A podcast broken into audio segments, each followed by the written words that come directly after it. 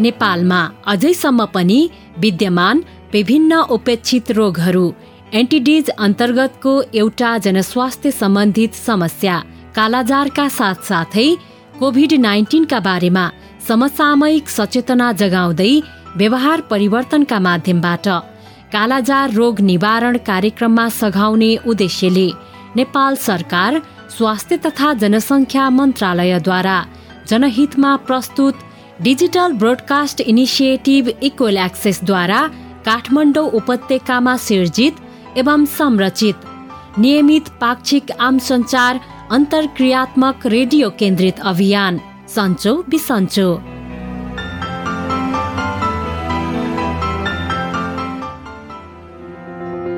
नमस्कार। नियमित पाक्षिक रेडियो लहर सन्चो बिसन्चोको यस नयाँ भेटघाट र भलाकुसारीमा तपाईँ प्रिय सहभागी श्रोताहरूलाई स्वागत गर्छौ म अचला। अनि म उपेन्द्र। सन्चो बिसन्चो रेडियो लहरको यस पछिल्लो प्रस्तुतिमा सधैँ जस्तै उपेक्षित रोगहरू कालाजार र वर्तमान समकालिक जनस्वास्थ्य सम्बन्धी अर्को सवाल अनि सरोकार। कोभिड नाइन्टिनको बारेमा केन्द्रित रहेर देशभरिका सहभागी श्रोतालाई जानकारी गराउनका लागि हामी प्रत्येक पल्ट जस्तै आज पनि आएका छौँ। आज कार्यक्रम लहरको छब्बिसौँ खण्ड।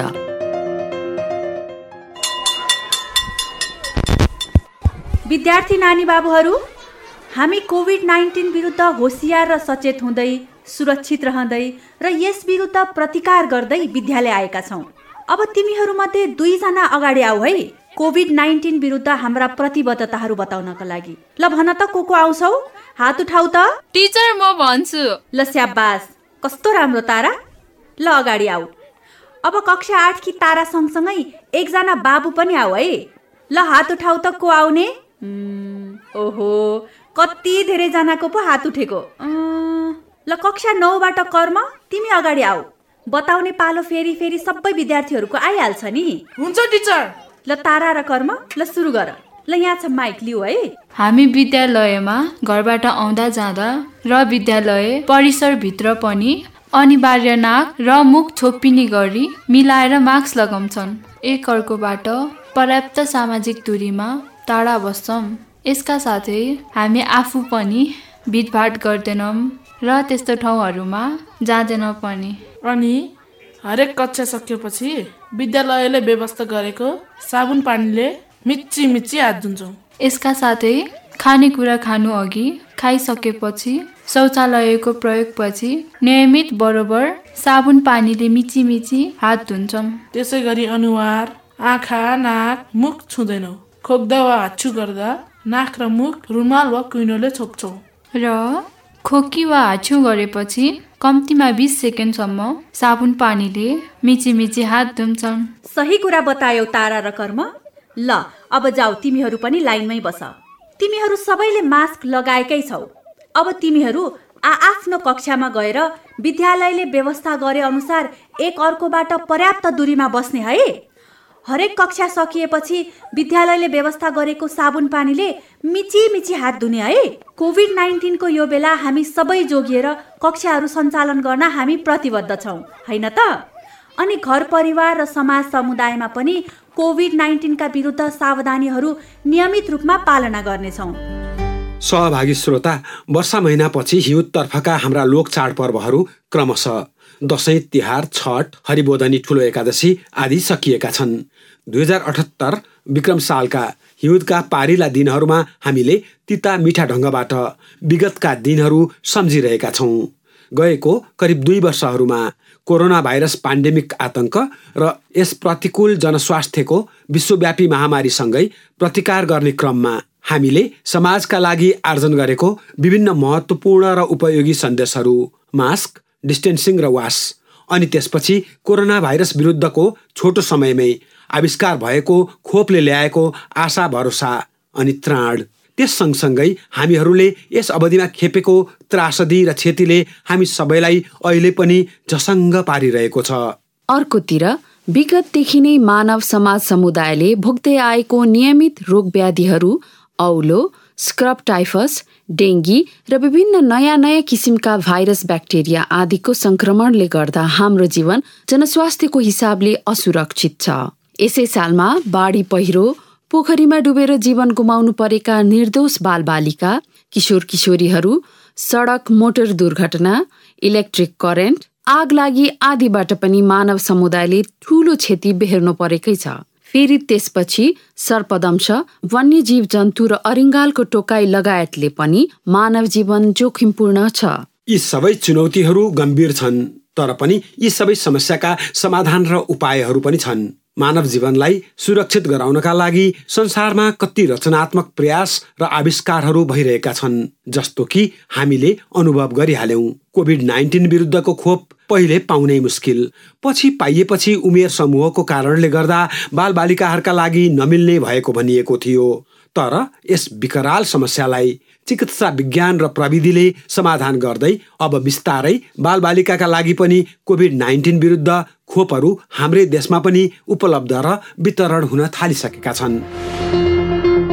हो यस्तै मानव जीवन र मानव सभ्यतालाई चुनौती दिने विभिन्न रोग विरुद्ध हाम्रो देशको कोशी भेगको माने भन्ज्याङ पालिकाले आफ्नो र छरछिमेकको बस्तीभित्र सृजनात्मक र रचनात्मक ढङ्गले विकासका विभिन्न कार्यकलापहरू कार्यान्वयन गर्दै एउटा नमुना उदाहरण प्रस्तुत गरिरहेछ। देशका सात सय त्रिपन्नवटा पालिका मध्येहरूकै एक माने भन्ज्याङका हाम्रा सहकर्मी पात्रहरू आफ्नो बस्तीका नागरिकहरूका स्वास्थ्यप्रति चेतनशील हुँदै रचनात्मक ढङ्गले प्राथमिकताका साथ कति योजनाहरू बुन्छन् अनि थोरै बजेटमा प्रभावकारी ढङ्गले समुदायका बालबालिका प्रौढ महिला युवा त्यसै गरी शारीरिक अपाङ्ग भएका वर्गसम्मको कल्याण र विकासका लागि उनीहरू कटिबद्ध छन्। माने भन्ज्याङ युवा क्लबका सहकर्मीहरू अध्यक्ष सबिन सचिव तारा र सदस्य सिमरन।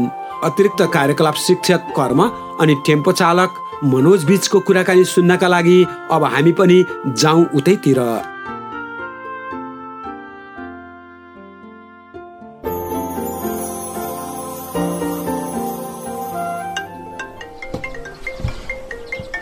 ओहो तारा अनि सिमरन कति राम्रोसँग कनेक्सन भइहाल्यो यो वाट्सएपमा म यता जापानतिर आएको पनि दुई महिना नागिसक्यो। माने भन्ज्याङमा सबैलाई भलाकुशल नै छ नि। ओहो अध्यक्षज्यू कति सफा र चिल्लो देखिनु भएको। विकसित मुलुकमा पुगेर होला। कस्तो सजिलो भयो है इन्टरनेटले गर्दा। वाट्सएप भाइबर मेसेन्जर अझ अहिले त इन्स्टाग्राम क्लब हाउस के के हो के के हो। ओहो सबिन दाई कति खुसी लाग्यो यसरी कुराकानी गर्न पाउँदा? कति मात्र न्यास्रो लागिसक्यो यो दुई महिनामा? डेढ डेढ वर्षमा त हामी न्यास्रोले सिद्रा हुने भयौँ। तारा दिदी र म खास गरी। ल हेर सिमरन। सबिनजीसँग माने भन्ज्याङमा आम्ने सामने हुँदा कति थोरै बोल्थे अहिले हेर न एकैपल्ट न्यास्रो लागेको कुरा। हो नि तारा म बुझ्छु। अहिलेको युवा पिँढी अनलाइनमा कुराकानी गर्न भनेपछि कति एडभान्स अब त मलाई लाग्छ तारा केही वर्षपछि मानिसहरूले कुराकानी गर्ने पनि अनलाइन लेख्ने पढ्ने पनि अनलाइन सबै अनलाइन होला जस्तो। हाम्रो देशमा इन्टरनेट कमजोर भएको ठाउँमा त यस्तो छ। त्यहाँ जापानमा त झन् कस्तो होला? भो कुरै नगरौँ। यहाँको इन्टरनेट र ग्याजेटको त। अनि तारा बरु माने भन्ज्याङमा कोभिड नाइन्टिनको खोप त सबैले लगाए नि। हो लगाइसके। खुब प्रभावकारी ढङ्गबाट खोप लगाउने अभियान सकायौँ। हाम्रो क्लबले पालिकालाई सधैँ जस्तै गजबसँग सघायौँ। फेरि अहिले त अठार वर्षसम्मको बालबालिकालाई पनि खोप लगाउने कुरा आइसक्यो। कति खुसीको कुरा के? सुन्नुहोस् न अब त विद्यालयहरू पनि खुलिसके। मैले नि जापान आएर बुझेको कुरा रोग व्याधिसँग लड्ने मुख्य कुरा सरसफाइ रहेछ। अनि सरसफाइको लागि मूल कुरो पानी र शौचालय रहेछ। यहाँ जापानमा पानी र शौचालयको प्राप्यता जहाँसुकै छ। हो त। हाम्रो देशमा पनि यस्तो कुराको ख्याल कम गरिएको रहेछ नि सबिनजी। के त? माने भन्ज्याङको विद्यालयमा केटा र केटीको छुट्टा छुट्टै पर्याप्त शौचालयहरू देख्दा उता नेचा खर्कबाट स्कुल अवलोकन भिजिटमा आएका साथीहरू कति अचम्म परेका। अझ अहिले जस्तो सेनिटरी न्यापकिन पनि पाइने सुविधा देख्दा झन् कति दङ्ग पर्थ्यो होला कि? जिब्रै काट्थ्यो होला। हो नि तारा यहाँ जापानमा त यस्ता कुरा अति सामान्य जहाँ पनि पानी जहाँ पनि शौचालय। अनि फेरि शौचालय त्यस्तै सफा। हो अरू देशको मात्रै राम्रो कुराकानी गरेर के फाइदा? बरु आफ्नै देशको कुरा गरौँ।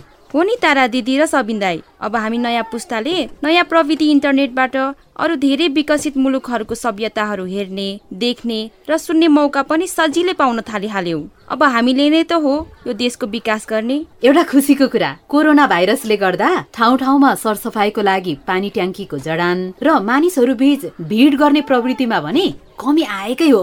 त्यसै गरी दिदी हाम्रो विद्यालय र प्लस टूहरूमा पनि हामी केटाकेटीहरूको लागि राम्रै व्यवस्था हुन थाल्यो। पर्याप्त शौचालय शौचालयमा पानी केटीहरूले महिनावारी प्याडको आपूर्तिको लागि आवाज र अभियान नै चलायो नि। मैले एउटा कुरा नि फरक पाएको जापान र नेपालमा। यहाँ जडान र स्थापना गरिएका धारा शौचालय राम्ररी मर्मत र सम्भार गरिएको हुन्छ। हाम्रोमा भने धारा टुटेका पानी रित्तिएका माकुराको जालो नअटाएका अनि भुइँ काइ परेको अवस्थामा हुन्छन्। अझ जहाँसुकै चाउचाउका प्लास्टिक खास गरी सुर्ती खैनीका ऱ्यापर खोलहरू जहाँसुकै फालिएका हुन्छन्। खै कहिले आउने हो यो चेतना? कहिले बदलिने हो सभ्यता? हो यसैलाई भन्नुपर्छ नैतिक शिक्षाको सवाल। बिसौँ तिसौँ वर्ष भइसक्यो तैपनि हाम्रो चेत खुलेन। कोभिड नाइन्टिनले धेरै कुराहरू नराम्रो गरे तापनि हामीमा जागरण भने सातो फेरेरै ल्यायो। हुन त हामी नेपालीहरू बिर्सिहाल्ने रहेछौँ। हो त सम्झ्यौँ त। भुइँचालो ताका कति डरायौँ। पछि छिट्टै बिर्स्यौँ पनि। ल कुरा गर्दा गर्दै आज हामी स्वास्थ्य कर्मी जस्तै भएछौँ। मुख्य हाम्रो कुरा अब चाडपर्वहरू सबै सकियो। साकेवा लोसार चाहिँ आउँदैछ। सगरमाथा सिल्ड अन्तर जिल्ला महिला भलिबल प्रतियोगिता यसपल्ट ओखलढुङ्गा सोलु खोटाङ र रामेछाप जिल्लाका क्लबहरू बीच गर्दैछौ। यसको संयोजन सिमरनले पुरापुर गरेकी छिन् यसपल्ट। हो तारा दिदी। सबिन्दा यसपल्ट तारा दिदीले मलाई गाइडेन्स मात्र दिनुभए पुगिहाल्छ।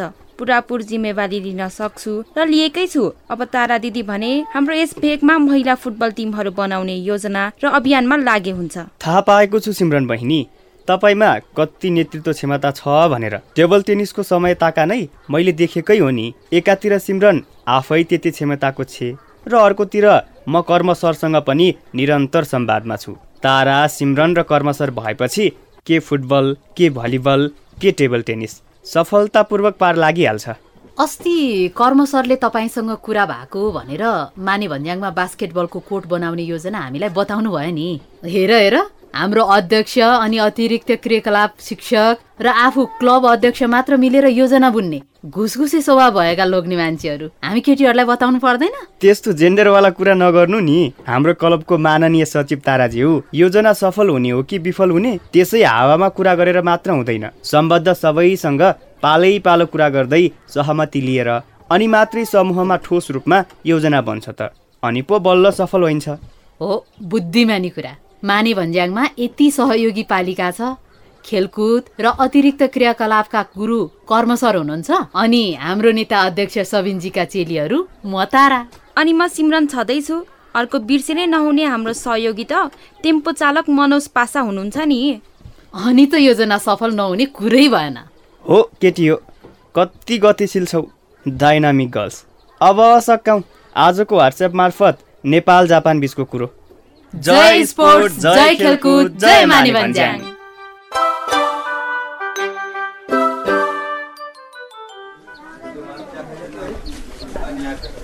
यसरी सर म्याडमहरू आएर यो गुप्ताजीको नास्ता पसलमा चिया र रोटी खाँदा ख्याल खुसी लाग्दैन मलाई। जाडोको यो बिहानीमा हाम्रो प्रिय गुप्ता चिया नास्ता भोजनालयमा तात तातो चिया तात तातो गेडागुडी छोले खानुको मजै बेग्लै। न्यानोमा न्यानो पोषणमा पोषण। हो त अब बाह्र बजेसम्मलाई चाहिँ अडिलो भयो। चिया पनि त्यस्तै भने जस्तै छ। यो हामी मधेसमा जन्मेको मानिसहरू भन्छौँ नि पहाडको पानी नै मिठो। यो गुप्ताजीको हात मिठो होइन। माने भन्ज्याङको पानी मिठो हो हजुर। खासमा भन्ने हो भने नि मलाई यो चाडबाडमा तराई झर्नै मन लाग्दैन। छोराछोरी यहीँ जन्मे हुर्के। तपाईँले गर्दा त हो नि गुप्ताजी माने भन्ज्याङमा जलेबी पुरी अनि तात तातो गेडागुडीको छोले खान पाएको। यही गुप्ताजीको पसलमै त हो नि। नास्ता खाँदा खाँदै रचनात्मक योजनाहरू बनेको। कसो बिसोरा सर? हो त नि कर्म सर। कैयन योजनाहरू यहीँ बनेका त हुन् नि। अब त छोरो पवन आ छोरी छाया पनि धेरै हुर्की पनि सके।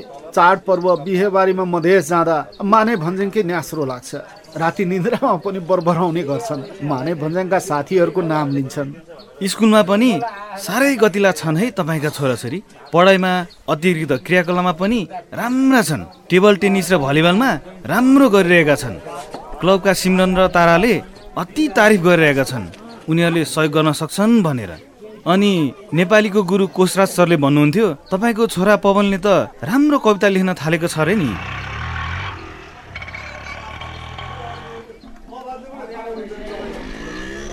आउनुभयो हाम्रो मनोज पासा। हिजो आज उसको टेम्पोमा कालाजारको सन्देश भएको ब्यानर छ। कस्तो सुहाएको छ यो ब्यानरले टेम्पो नै उज्यालो देखियो। कति राम्ररी स्पिकर जडान गरेको नि। ख्याल सहयोगी छैन नि नि रातो दिन खट्छन् हौ। आउनुहोस् आउनुहोस् मनोज पासा आउनुहोस्। सँगसँगै तात तातो चिया मालपुवा खाउँ। अब पालिकामा कालाजार सन्देश फैलाउँदै हिँडेको नि। यसपल्ट त नेपालीका साथसाथै तामाङ भाषामा पनि सन्देशको रेकर्ड छ। अब यति नास्ता खाएपछि बाह्र बजीसम्मलाई ढुक्कसँग टेम्पो गुडाउँदै सन्देश बजाउँदै वडा वडामा घुम्ने हो। अँ साँच्ची अस्ति बिहान शनिबारको हाटमा कति रमाइलो गरे नि। हाम्रा पालिका अध्यक्ष मोतीराज सर र नागरिक समाजका उदय सरले। होइन हौ हाम्रो अध्यक्ष सरले लामखुट्टे मार्ने ब्याट ल्याएर कस्तो रमाइलो गरे। लामखुट्टे झिङ्गा मर्दा त झटक झटक आवाज पनि आउँदो रहेछ। फेरि टर्च पनि रहेछ। एक दिन चार्ज गरेपछि तिन दिन पुग्छ अरे। आउँदो शनिबारको हाटमा म पनि किन्छु। हो त। सरहरूलाई त अति राम्रो र आवश्यक सामग्री हो नि यो। स्वास्थ्य सचेतनाको तालिम दिन जाँदा पनि देखाउन मिल्ने टर्च पनि भएको तराईतिर त सर्पहरूको टोकाइबाट बच्नका लागि एकदमै उपयोगी हो नि यो टर्च लाइट त। मलाई त त्यो दिन उडे सरले मुचुलुङ्गा बजाएर जस्तो आनन्द आएको थियो। मैले त रेकर्ड गरेरै राखेको छु। ए कर्म सर यस्ता लोकबाजा मुचुङ्गा टुङ्गना सारङ्गीलाई सबैले थाहा पाउने गरी जोगाउनु पर्छ कि जस्तो लाग्छ मलाई त। मनोज पासाले गरेको कुरा चाहिँ अति सही छ है। मैले पनि माने भन्ज्याङ क्लबमा एउटा सानो कोठामा यस्तै बाजाहरू सञ्चित गर्ने र सिक्न इच्छा गर्नेहरूलाई सिकाउने व्यवस्था गर्ने पनि सोच राखेको छु है। बस मिठो नास्ता पनि खाइयो रमाइलो कुराकानीसँगै। म भने अब दौडे पालिकातिर टेम्पो सचेतना कार्यक्रम लिएर।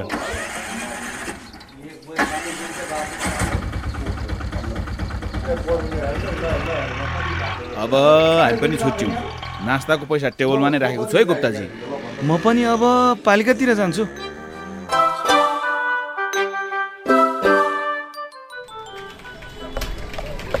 राम्रो भयो। हाम्रो कालाजार सचेतना कार्यक्रम गएको शनिबार। बरु साथीहरू रामेछापबाट सञ्चारकर्मी साथी अमरध्वजीले तामाङ भाषामा पनि त्यही कालाजारको सन्देश मलाई यहाँ इमेलमा पठाउनु भएको छ। ओहो कति राम्रो भयो। हाम्रो भेगमा तामाङ समुदायको पनि ठुलो उपस्थिति छ। जनस्वास्थ्यको सन्देश जति सकियो उति नै बुझ्ने भाषामा दिँदा राम्रो। हो त कति मिठो लाग्छ तामाङ भाषा मलाई त। यसपल्ट तामाङ भाषामा पनि सन्देशलाई सुनाउनु पर्छ। हातमा पनि यसै गरी टेम्पो मोबाइलबाट। पोहोर साल त हामीले यस्तो सन्देश अरू भाषामा पनि सङ्कलन गरेका थियौँ नि। लिम्बू भाषामा पनि नेवारी भाषामा पनि फेरि खोजौँला। म एकपल्ट सुनाउँछु है तपाईँहरूलाई। ख्याफुला जोजो टिका मुला हाम्बा सुबन मुला फिरक्याप नोन सिमसी सुबचिम टिका ताजी अनि चाङ्गेन हायोम। हाला ए महिला स्वास्थ्य स्वयंसेविका आँगा वा सङ्गेन जा जजागी मगाइ पर्छ घटरिया निपमुला ओहो कस्तो मिठो सुनिएको। मोतिरा सर यी सन्देशहरूलाई अस्ति नेपालीमा जस्तै सहयात्री एफएमको प्रकाशजी हिमाल एफएमको भानुजी सोलु एफएमको नुतनजी हलेसी एफएमको आलोकजी र हजुरको एफएमको दिपकजी अनि सुनकोशी एफएमको निशाजीलाई पनि म पठाइदिन्छु। उहाँहरू सबैको कनेक्सन मसँग वाट्सएपमा छ। त्यसपछि त दुधकोशी लिखु सुनकोशी तामाकोशी क्षेत्रभरि र त्यो भेगका नागरिकहरूले कालाजारको सन्देश पाइहाल्छन्। साह्रै राम्रो भयो। एफएम रेडियोले गर्दा सचेतना र जागरणको लागि कति सजिलो भयो। एकपल्ट पुरा सुनाउ त। कस्तो सुनिँदो रहेछ? सारा एफएमबाट एकैचोटि बज्दा। ख्याफुला जोजो टिका मुला हाम्बा सुबन मुला फिरक्याप नोन सिमसी सुबचिम टिका ताजी अनि चाङ्गेन हायोम। हाला ए महिला स्वास्थ्य स्वयंसेविका आँगा वा सङ्गेन जा जजागी मगाइ पर्छ घटरिया निपमुला नामी हाई तिगा तिगा छावा हबै नै पन्ध्र सोह्र रेता सिजिन्जी रुई बहाला राङ्गै ताबा चाब सेम्नो न आताबा ओसिन मेर्सी चिबामाले सिगुले आँगा थेम्मा थिर्छ्याङ्सी ह जोजेमी जुइबा राङ्नुन छ जिङ आदम अनि तिकै मान सोलबा स्वास्थ्य गेन्दुन रि ओनबारी सेवा रे निबारे आङा जजागर छावा ङिरे सोमरे हाला मास निलमाले बिसिसी बङाम लानन आहाम्बा तलबार रंग ताजिलोम रोगदा ओरानुन ख्लाबा छुम्बारी आदा जोजो।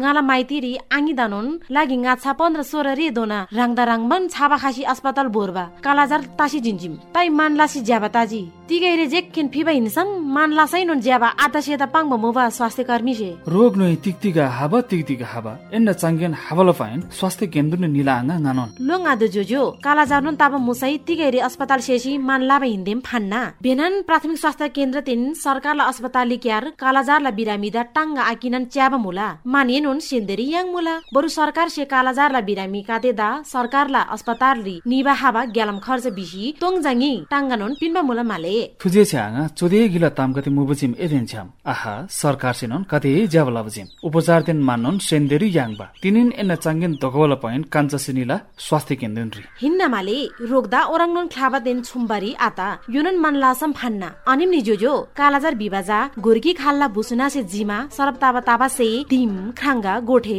सद्दानुन सफा थान्तोला छ्याम्री राङ्ला सरसफाइ दोन लादोला।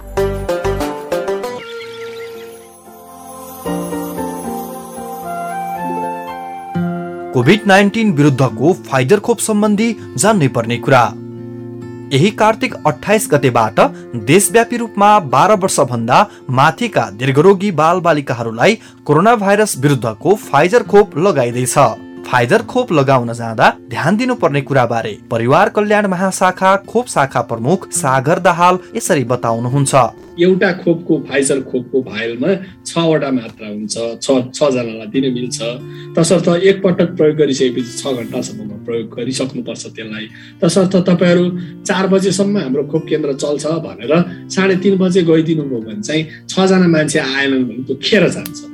तसर्थ मेरो अनुरोध आम जनसमुदायलाई के छ भने तपाईँहरू खोप केन्द्रमा जानु छ भने अलि पहिलो प्रहरतिर गइदिनु भयो दस बजीदेखि हाम्रो खोप केन्द्र सुरुवात हुन्छ भने त्यो पहिलो चरणमा चाहिँ तपाईँहरू पुग्नुभयो भने त्यो खोपको सदुपयोग गर्नलाई पनि स्वास्थ्य कर्मीहरूलाई साह्रै सजिलो हुन्छ भन्ने कुरा पनि मैले राख्नु त्यसैले बाह्र वर्षभन्दा माथिका दीर्घ रोगीहरूका सम्बन्धित अभिभावक एवं आमा बाबुले यी कुरालाई आत्मसात गर्दै कोरोना भाइरस विरुद्धको फाइजर खोप लगाउन जाउँ। अहिले हामी पाक्षिक नियमित रेडियो कार्यक्रम लहर सन्चो बिसन्चो सुनिरहेका छौँ। रेडियो कार्यक्रम लहर सन्चो बिसन्चो रेडियो नेपाल राष्ट्रव्यापी एफएम फ्रिक्वेन्सीहरू क्रमशः नाइन्टी एट हन्ड्रेड र हन्ड्रेड थ्री मेगाहर्ज। विभिन्न मिडियम वेभ फ्रिक्वेन्सीहरू र WWW dot radio Nepal dot GOV dot एनपीबाट online मार्फत पनि शनिबार अपरान्न सवा बाह्र बजेदेखि नियमित पाक्षिक अन्तरालमा सहभागी भई सुन्न सकिन्छ। सहभागी श्रोता जनस्वास्थ्य सवालहरूमा समर्पित रेडियो कार्यक्रम सन्चो बिसन्चोको आजको प्रस्तुति यहाँलाई कस्तो लाग्यो? हामीले यहाँको उपयोगी प्रतिक्रिया र पृष्ठपोषणको अपेक्षा गरेका छौँ। सहभागी श्रोता कार्यक्रम सन्चो बिसन्चोमा आफ्नो विचार र पृष्ठपोषणका लागि दुईवटा आइभीआर टोल फ्री नम्बरहरू क्रमशः एनटिसी प्रयोग गर्ने सहभागीका लागि सोह्र साठी शून्य एक शून्य शून्य सात शून्य एक र एनसेल प्रयोग गर्ने सहभागीका लागि अन्ठानब्बे शून्य पन्ध्र एकहत्तर सात आठ नौमा आफ्नै स्वरमा रेकर्ड गराउन सक्नुहुन्छ।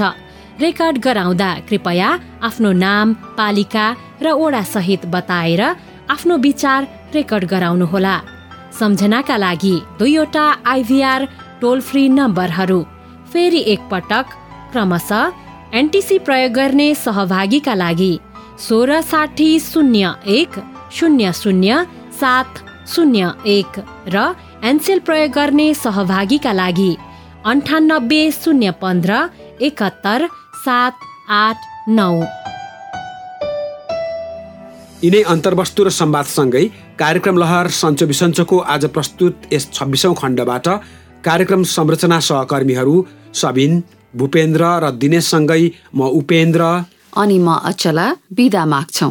अर्को पल्ट यसै समयमा फेरि पनि यसै गरी भेटघाट गर्न आउने नै छौ। आजलाई नमस्ते। नमस्ते।